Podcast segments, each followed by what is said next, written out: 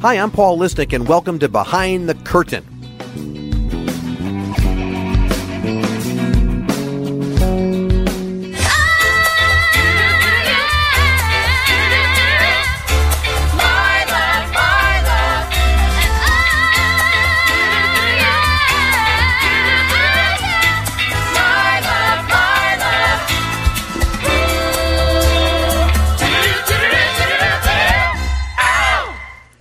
Yes, the best of my love. What a great song. No, this isn't, uh, I'm not going to be playing uh, records for you here as we go on, but we are going to be talking about a show where you can hear that. Welcome, everybody. This is Behind the Curtain podcast. This is Paul Lisnek with you, and I know you're used to hearing me do politics on WGN TV, but I get to play theater here on the WGN podcast. So joining me now, going to be a really busy show, and joining me for our first show uh, is the cast and the director choreographer of a fantastic show called Eight Track at Theo Ubique. It's one of my favorite theaters in the city. If you've never been there, you need to try it out. Actually, it's in, it's in Evanston, uh, up on Howard, but you can have dinner and watch the show and be at a little table. And man, it's kind of like the old days. It's, it's so fabulous. But let me introduce my guest to you. The director and choreographer of Eight Track is Jamal Howard. He's with me and Patrick O'Keefe and Jasmine Lacey Young, two of the stars, two of the primary featured stars in Eight Track. You all do such a great job. I welcome all of you. Jamal, I'm going to start with you and just sort of say, listen, this has like 50 songs, maybe more. I haven't actually counted a ton of songs.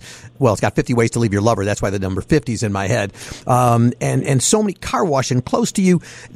I know it was conceived by Rick Seeber, but who put these songs together? And I'm sure you're hearing from people to say, how about this song? You missed it. Yeah, um, it was Rick Seeber who put these songs together and figured out how to make them all work in that sense. And then we uh, played with the story and embellished some things and figured out how we were going to weave through those songs. And there is some story to it. Patrick, of course, one of the things I get out of kick out of you and Jasmine, I remembered, I knew every one of these songs. I lived through every one of these songs. And then I looked at you guys and saying, I'm not sure you did. Um, so, so, Patrick, were you, were you a fan of and familiar with the music of the 70s or did you have to kind of get up to speed by going, oh, it's a little before my time? I was. I was a big fan. I'd say mostly all the disco songs are ones that I've known forever and ones that I just listen to you to have fun and, and turn on at a party. But there were a lot of songs, especially the ones that I sing, that I had never heard before, and it was really fun to kind of go down that rabbit hole and and discover the ones that I didn't know. And uh, Jasmine, I guess a similar question for you as well, but you know, they kind of turn to you when it's time to maybe belt a song. I'm thinking of a song I'm going to play later, I Am Woman, which you do so, so phenomenally. But uh, how about you as well? Always a fan of the 70s, or did you look at this and say, man, Helen Reddy, there were some great artists in this show? I um, grew up on this music. My mom has always been a, a huge fan of the 70s. And so the like you know the Carpenters were you know my heroes when I was younger. Oh, me too. I loved them so much. Um, so yeah, no, a lot of there was like Patrick said, some songs that I was like, oh, I haven't heard this one. You know, like Convoy, things like this that had such like cult following with those songs. But for the majority, I knew all of them, and you know, getting to do these iconic songs, you know, you got to know where they come from and who started them, you know, and you know, made them famous. So it's really fun to go back to that era. And Jamal, you know, I'm sure I'm sure you've attended a lot of the shows. Obviously, you're you're there, but things are underway. Mm-hmm. Um, what kind of comments are you getting from audience members? Do you get a lot of folks like me who lived through it um, and are just they just want to talk to you and the cast members about? Oh, let me tell you what I was doing at that time, which is probably illegal. Um, or or you know, is there is there a sense of uh, boy, it was just so great to, to open this up? I, I went one night with my brother, and my sister in law, and across for me was a family, and they had you know clearly the parents had lived through it, but they had some little kids with them. Kind of reaches out for everybody, Jamal. Yeah, the show does a really good job entertaining all different ages, um, but the majority of the people we get out are people that lived through the 70s, and I get all sorts of comments that are just so like, how'd you get that right? Or, oh, that person is exactly like somebody I knew, or uh, just different things like that. People are really just feeling like they're reliving the decade through the show.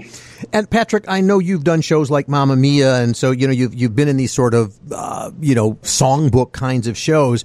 Is that something you like to do, or is this just kind of a, a, a way to put some stress aside for a while? Um, and I and I saw you in Head Over Heels, by the way, with Kokandy. So is I mean, is it all about the these musical forays for you? Um, I wouldn't say I I search for them, um, but it's always fun when a show has one sort of central theme or, or something driving it. So, like with Head Over Heels, it was all about the Go Go's, and with this one, it's all about the '70s, obviously. So it's great to have kind of a like a north star that we're following, um, and we can always watch videos from the 70s, watch Sonny and Cher, or watch Soul Train, um, and have something just to kind of like immerse yourself in and feel Yeah. like you're in the world of. Thank you for saying Sonny and Cher. Today, people know about Cher. They're not sure Sonny was around. He was. Um, and, and, and Jasmine, I know you've done Legally Blonde and, and My Way. I'm, I'm, I'm sort of curious what, you know, when you get in these shows, I mean, man, you, in fact, I believe in your bio, you said something like, you know, live theater is back. Uh, This has to be so, and it's such an intimate space at the Ubique. It's got to be so great to be back with people. Yes, honestly, uh, you know, in regards to the the question you asked Patrick, I love these types of shows. I do search for them. Like I want to just sing and be in this world and just like know exactly what kind of play that I'm in. You know what I mean? Like we, you know, we know so much about the 70s. There was a lot of of material to look back on. You know, so and, again, like with Legally Blonde too. You know, that is so heavily influenced with the 2000s. Like these are time periods. These are period pieces in itself, and those are so much fun. And singing in the different styles, it's everything I ever want as an actor singer. You know, this is just it's been a blast. And you know, you there was something about the, the, one of your costumes, the way, but it reminded me that, and Ja- and I think Jamal that there was no Cass Elliot mm-hmm. songs in this, but I could have, I just kind of looked at Jasmine and I could totally see her doing a Cass Elliot number in there. Dream a little dream of me, one of those fantastic things. Jasmine, I'll ask you, have you heard that from anybody else? Or am I the first to say to you, like you do incredible with her numbers? No, I haven't. I have not heard that, but thank you. That's such an honor. Yeah, I thought I was, I, Yeah, I I would loved her. love to hear that. Oh, she was so amazing. so Jamal, why didn't you have any Cass Elliot songs? She was seventies. It's not. I couldn't choose. I was given the show. I couldn't choose what songs.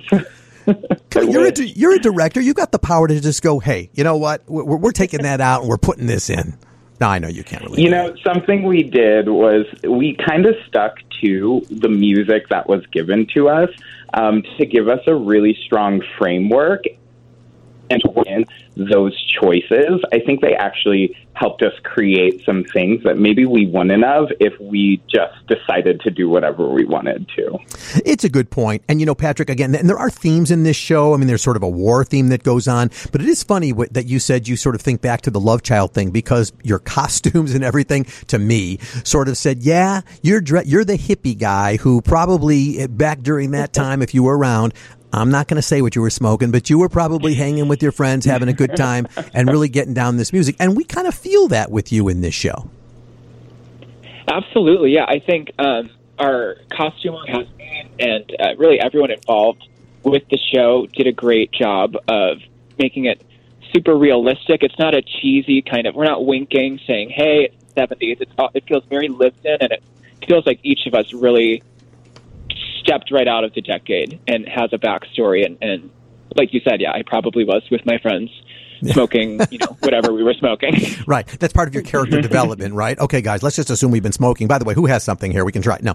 Um, and, and Jasmine, one of the things I'm curious, I know it's a, this is probably a Jamal question, but I'll ask you. What I really appreciated about the show, and of course back then it was free love and all this kind of stuff, but this show presents, at least to me, it presented um, uh, same-sex uh, relationships, uh, different sex mar- uh, relationships. I mean, it just it was sort of that was that was part of the theme. I'm sort of curious. Were you given some freedom by Jamal, the director, to take things in whatever directions you wanted, or was that something in the script? Yeah, so I mean, Jamal um, and our assistant director Jay had a vision of where these stories were going to go, and then you know it was a collaborative effort in finding out, oh, what can be this moment between me, you and Mia, or you know whatever, and you know getting to change some of the tones of the songs, like my song with Patrick, doing just the way you are together, and you know making it about our best friendship is like it was just really fun getting to take these songs and how people know them and and getting to put a story on top of it that you wouldn't necessarily expect. But definitely all Jamal. But there was so much collaboration with this show too, which was so much fun and just getting to do fun conversations about like, let's see if this works, let's see if this does it, you know. Well, to me, it all worked. And, and, and I have to tell you, in fact, I didn't have a clip of Just the Way You Are. That was one of the ones I was hoping for because I did want to play something with you two together. Um, but I couldn't do that. Um, with, with time running, I just want to let everybody know. And by the way, even if you sit through the first act of the show and you say, okay, this is kind of fun, it's the second act. I just got to say that knocks your socks off. So Jamal, congratulations on directing that. That is such the energy you. and the power of the second act. You just walk out. I was dancing with my brother and my sister. It was just fantastic. Oh, Yay. So Eight Track is at Thank Theo. Ubique Theater. It's up at 721 Howard Street. Uh, it's playing through January 23rd. Jamal, still the same date? No, no extensions or anything? No extensions yet. Well, there- oh, ah, okay. Then we're going to have to look for that. And Oh. you can look for that by going to the website, Theo, T-H-E-O hyphen U dot org, Theo hyphen U dot org, or get tickets at 773-939-4101. You'll find that information also in the description of this podcast. I wish I had more time, ah, but I don't on this one. So Jamal Howard, Patrick O'Keefe, Jasmine Lacey Young, I am sure we will talk on a future project. Congratulations on this show. I just had a blast. Uh, and even though we're catching you towards the end of the run, I just wanted to talk to you and say, good job. I really loved it. Thank you so much. We're going to go out with little Jasmine Thank music, you. by the way. Hey, here's little Jasmine. Oh, yes, I am wise,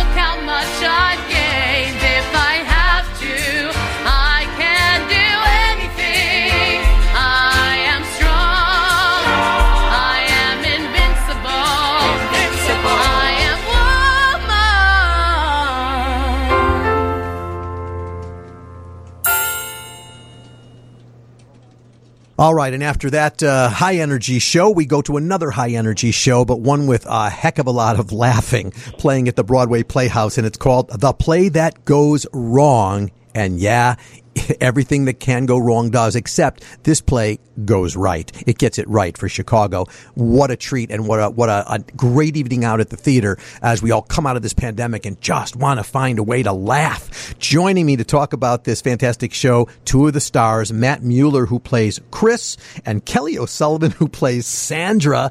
Guys, thank you for joining me. And I, and I'm, I'm going to start. I'm going to tell you something. Uh, wait, no, you know what? First, let me, let me come to you, Matt. Talk a little bit about the plot of this play. I can't make my point without this. What is this farce all about?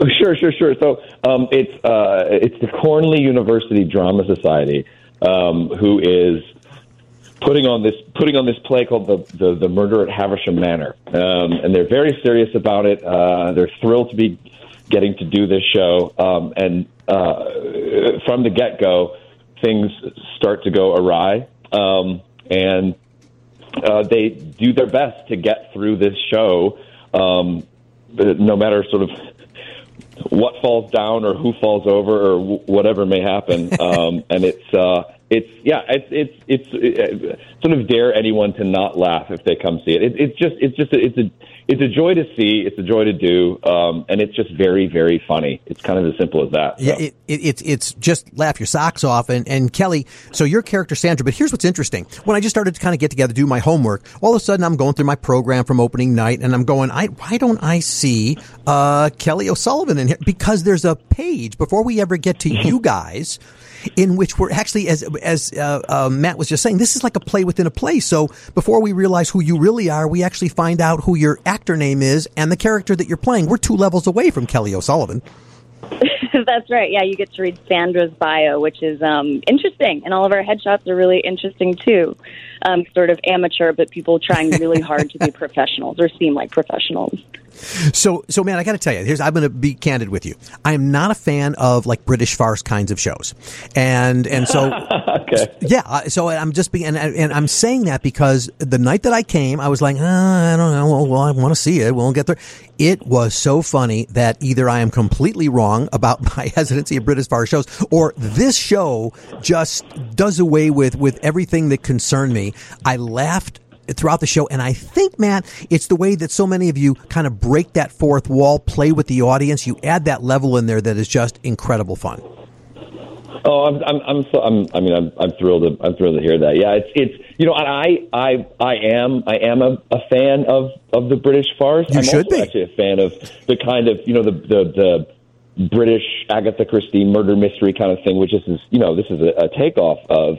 Um, but it's, I, yeah, it's, it's, you know, and e- even I think people could think, oh, it's, this is going to be like um, you hear the murder of Havisham Manor, and you kind of think PBS hour, kind of dry and Right. um, it's but it is it's it's just so silly. And the, the thing that the thing that a makes the show work and is the engine for the show, and I mean, um, it is is the audience and the audience interaction. I mean, it's from from the get go the the kind of the the energy back and forth between the audience and everybody up on stage is really what what fires it up and pushes pushes it along. Um, and that's that's where the joy and like the enjoyment and the the hilarity comes out of.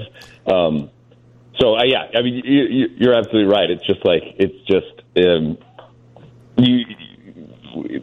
It's like a it's like a roller coaster. Basically, once Right. you get on, it, you, don't get off until the end. So And and what's so great is, I mean, sometimes you break that fourth wall with the audience, like Colton Adams, uh, who who plays Trevor. he does it all because, and again, he's two levels away, right? Colton is two levels away from who he is. We think he's a sound guy. We think he's all these things that he Right. is, and yet he's talking to the audience sometimes because he's just mad at us, or or um, or you're talking to us because you're mad at us, and whatever. But I have to I have to give a shout out to Jared, uh, Jared Webb, who plays Max, because he's the one character of all who, like throughout the whole show, knows we're there and loves the fact that we're there and loves connecting with us throughout. It's just it is just hysterical. Kelly, when I when I come to you, talk about your role because your character has some issues during the show, and uh, we never know what's going to happen to you next. Yeah, yeah. I like to think of my character as being really ambitious, that she has a very particular way that she wants the play to go, and her scene partners may not be in alignment with the way that she wants the show to go. Um, and then she undergoes, I would say, one of the biggest mishaps that happens in the show, and I don't want to give it away, but. Right. Um, it involves it involves um, a lot of physicality and then the entrance of another actor coming in. So yeah, it's super fun. So, Mac, I I know that again, people have to see the show. I can't uh, to even describe some of the things they're going to see. A number one, I'm ruining the surprise. I won't do that. But I guess I'm going to ask a couple of questions in this way. First of all, all the things that go wrong. Does anything ever go wrong, Matt? That's not supposed to go wrong, but the audience doesn't know it because we just think it's one more thing that went wrong. right. Uh, yeah, the short answer is yes. Um, it's because you know it's like it, it's like it's like any other theater show. There are there are things that that you know there are mishaps and little things that that happen. Um, but it is it is sort of one of the beauties of this show that when that kind of stuff does happen, because we're in this world of things falling down and Lord knows what's going to actually go wrong. It's very hard to tell what's going wrong and what's going right and what should be going right and should going wrong. so um, there's, I, I think there's a, maybe a little bit of an extra freedom in there, um, but but it is it is so one of the one of the cool things about doing the show is it is so very precise, um, kind of the math of it all um, that uh, it's you know it's a highly choreographed, um, very efficient kind of um, funny machine that we all get to be a part of. So, um, yeah, th- things do go wrong, uh, but because of the the immense wrongness of the show, it's very hard to tell. I'd say. And man, I'm going to stay with you on this because if something goes wrong, here's the thing: because your characters often, quote unquote, break character to react. The truth is, you could probably actually laugh at something which is Matt laughing at it, but we'll never know because to us it could be Chris, it could be any of three different people laughing at it when you laugh. If that has, so do you ever actually laugh and it's for real, but we don't get it? Oh, I mean, absolutely. That's that's another part of it. It's it can be, especially with these brilliant people who we get to do the show with. It can be very, very difficult to keep a straight face um, throughout throughout the two hours of the show. Um, so that's all. I mean, that's that's just another another perk of getting to do a show like this with the people we get to do it with. Yeah. Um, and and and just you know, based on what the reaction from the audience is, that can also, um, you know, tickle tickle your own personal funny bone, whether it's Chris or Inspector Carter, whoever whoever it is. There's there's there's a lot of there's a lot of chance for hilarity and laughing on on on both sides of the fourth wall. I'd say. And Kelly, I, I, I as I- break almost every night. Yeah, I was just going to say, like, I broke for the first time last night in a place that I had never broken before. And it's because we had an understudy go on, and he was doing so many new, interesting things that I had to turn myself fully upstage, just hoping that the audience wouldn't see this very serious actor, um, you know, totally cracking up. I love it. So that's Kelly realizing that your character actor wouldn't break so that you can't. Uh, that's great. And I have to ask you, Kelly, as well. Look, there's things, again, without giving too much away. Let's just say things involve floors and ceilings and, you know, whatever, and, and things that get ramp like as a result. And as I'm watching this, first of all, I think the audience gets frightened for the characters who are in this. Uh, uh, do you what you have to get special training? It's almost like fight training, right? I mean, there have to be very specialized training to get through something like this because no no set is like this in a typical show. That's right. That's why we went to New York to rehearse the play on the set off Broadway because there's no way to rehearse it just in a bare room. And we re- rehearsed with actors who have played these roles for years so that they could give us all of the tips that they've acquired, all the way that they preserve their bodies. Because, like you say, it is actually very dangerous unless you learn it in a in a very choreographed, precise way. Well, as my review said, the play that goes wrong gets it right uh, for Chicago, and it's at the Broadway Playhouse. Which, by the way, I love that theater. It's, I do a show called Backstage, which, in which we often get to. We haven't, you know, because of COVID, we haven't uh, taped it in a while. But I tape it in your space and on your stage, and um, so I just love that environment. And um, the play that goes wrong is at the Broadway Playhouse through February 13th, with tickets at BroadwayInChicago.com.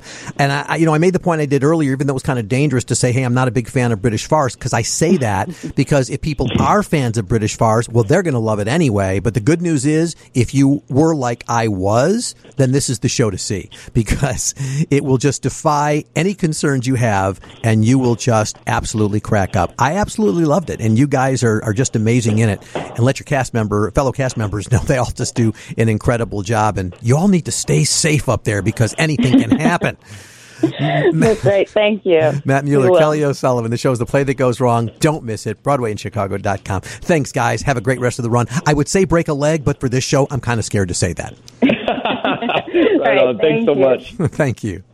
And now we take a look at a show called Wellesley Girl. It's playing at the Compass Theater, which is at Theater Wit, 1229 West Belmont. And yeah, it's about 90 minutes, no intermission, but you know, you know, I typically cover politics on the TV side of things, and this is my theater world, but this show brings those worlds together. You'll understand as I talk to my next guest. James Fleming is the director of Wellesley Girl. James, thanks for being with me, and um, congratulations. This show is going to play till February 5th. I find it it's hard to describe. Well, what I know is this show takes place in the future, right? So, um, talk to me about politics and social issues in the future. That's right. Yeah. So the, uh, thanks for having me on. Um, the play takes place uh, in 2465, uh, and America has been reduced to just four small towns in Massachusetts, which are still committed to upholding the political practices of the United States. Um, and so they've been living this way for, for several hundred years. And the, when the play begins, an army arrives at the gates claiming that they're the real America. And we watch as um, the citizens of these four towns, all of whom are required to serve in Congress according to the Constitution, um, uh, have to decide what to do about this, this army at the gates. So, as people watch it, how much do you anticipate that this show will resonate in terms of the current kind of political climate we've been living in the last period of years? Is that the point? Do we kind of go through this and feel like, yeah, this is what we've been dealing with? Absolutely. I mean, I think that Brendan Pelsue, the playwright, is interested in um, our contemporary political moment, and in particular the divisiveness that's that's um, arisen in our body politic. Um, I think that he recognizes that a lot of arguments are driven by passion and fear, um, and so so I think we look at um, some contemporary analogs certainly in terms of of um, you know the the rise of radical radicalization on, on both the left and the right um, in America, and there's certainly parallels to be drawn. I'd also say that it's about a more primal question um, than our contemporary moment. What does it mean to live in a democracy at all? What does it mean to be a citizen in a democracy? And what is your responsibility um, in terms of service to your community um, when you're living uh, amongst society. Uh, When do you make decisions out of self interest, and when do you um, pursue collective prosperity? I think the, the play is touching on really primal questions about about um, self absorption versus collective good. And the truth is, those are questions today. I mean, the questions about the democracy. Oh, my God. exactly, I mean, we, we're living it. Um, we couldn't be living it anymore, and that it's going to stay relevant for quite for a while now. So, for folks who are listening, go oh, politics. I don't know. So, let me ask you: Does Brandon, in his writing, you're the director, does the play lean left or lean right, or is it really not about that? And people of all points of view will be okay as they sit through it. I, I, it's my sincere hope that whatever your political beliefs, there is a place for you to participate in this story. Um, I think it's an opportunity to to contemplate um, the points of view of of your fellow citizens and understand why um, people feel the way they do, um, and understand what motivates people to make the choices they make.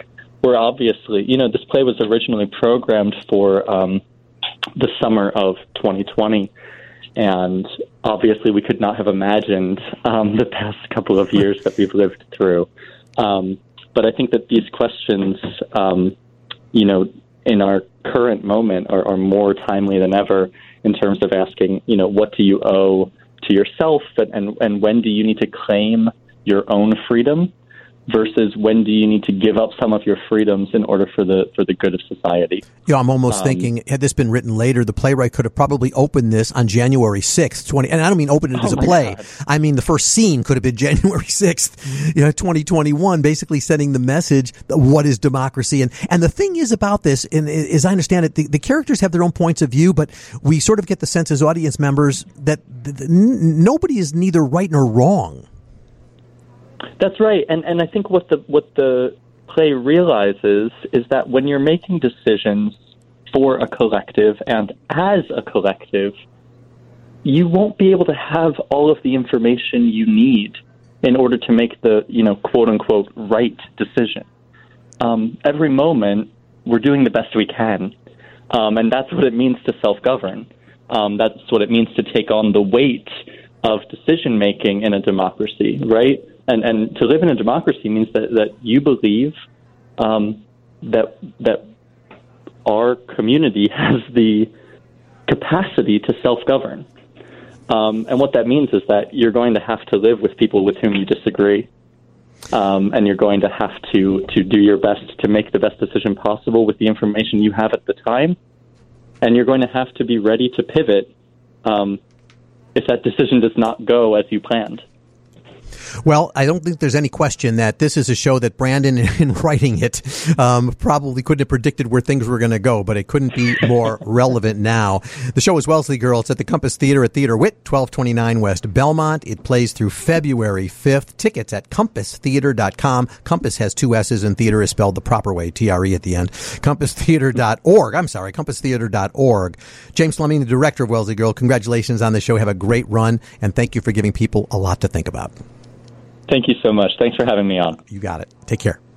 Well, if you want to know more about what we've talked about here, follow me on Twitter, Facebook, Instagram at Paul Lisnek. That's P A U L L I S N E K. And I'd love to hear your comments or topic suggestions for future podcasts. You can also go to my website, paullisnek.tv. And hey, don't forget to hit subscribe on WGN Plus and iTunes and tune in each week to hear more insider scoop coming to you from behind the curtain.